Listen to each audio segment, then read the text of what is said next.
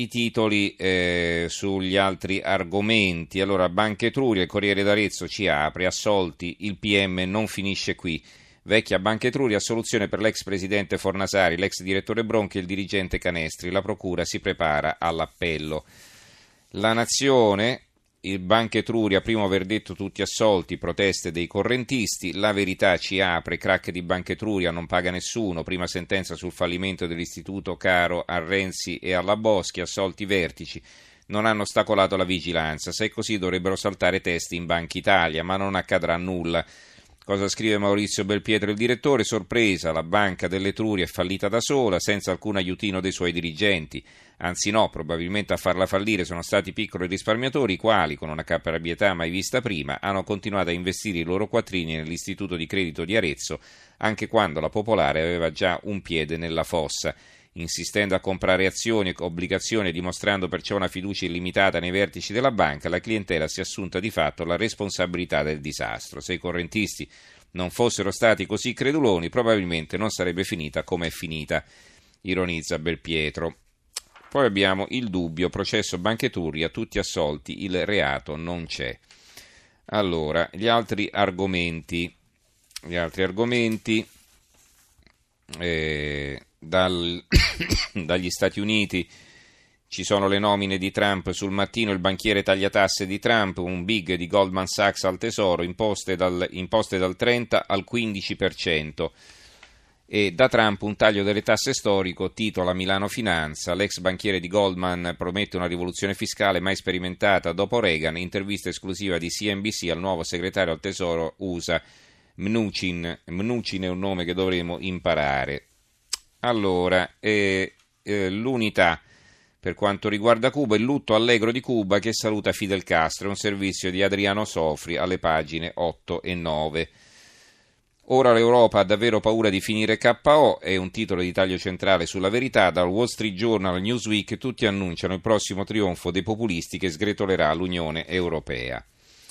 Allora, eh, la vicenda dell'italiano sequestrato in Siria eh, ci apre il giornale di Brescia. Sergio era in Turchia per me.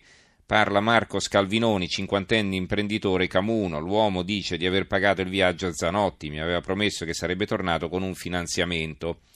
La minaccia, i rapitori, abbiamo altri europei nelle nostre mani, poi a Marone i concittadini sono scettici, il sindaco lo aspettiamo a casa.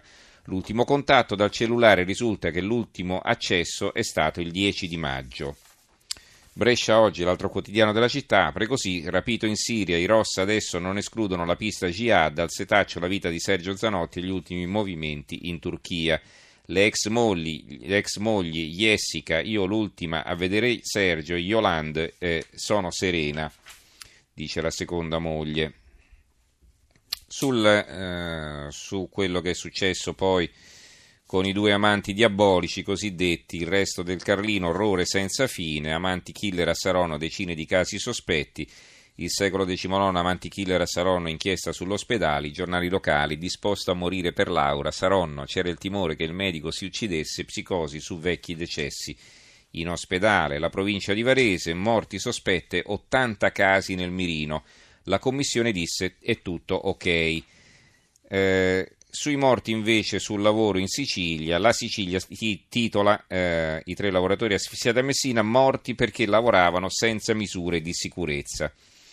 Sui vaccini, vi dicevo, eh, tornano i giornali del nord-est, obbligo vaccini dalla Lorenzino, un cauto via libera sul piccolo di Trieste, il Corriere delle Alpi, vaccini, sindaci contrari, le nuove norme regionali preoccupano anche nidi e asili e poi invece abbiamo, eh, però siamo arrivati praticamente alla fine, vediamo un po' cos'altro vi volevo leggere, no, non abbiamo eh, più tempo praticamente, ecco, sol- vi leggo soltanto questa bella notizia in conclusione. Salvata dal fruttivendolo neonata lasciata al mercato, la piccola avvolta in una coperta la adotterò. È successo a Napoli e riferisce di questo argomento la Gazzetta del Mezzogiorno. Allora, grazie a Vittorio Bulgherini in regia, in redazione a Giorgio Allegretti, Carmelo Lazzaro e Giovanni Sperandeo. Diamo la linea al giornale radio che sarà condotto da Monica Giunchiglia e noi ci risentiamo domani sera. Grazie a tutti per averci seguito e buonanotte.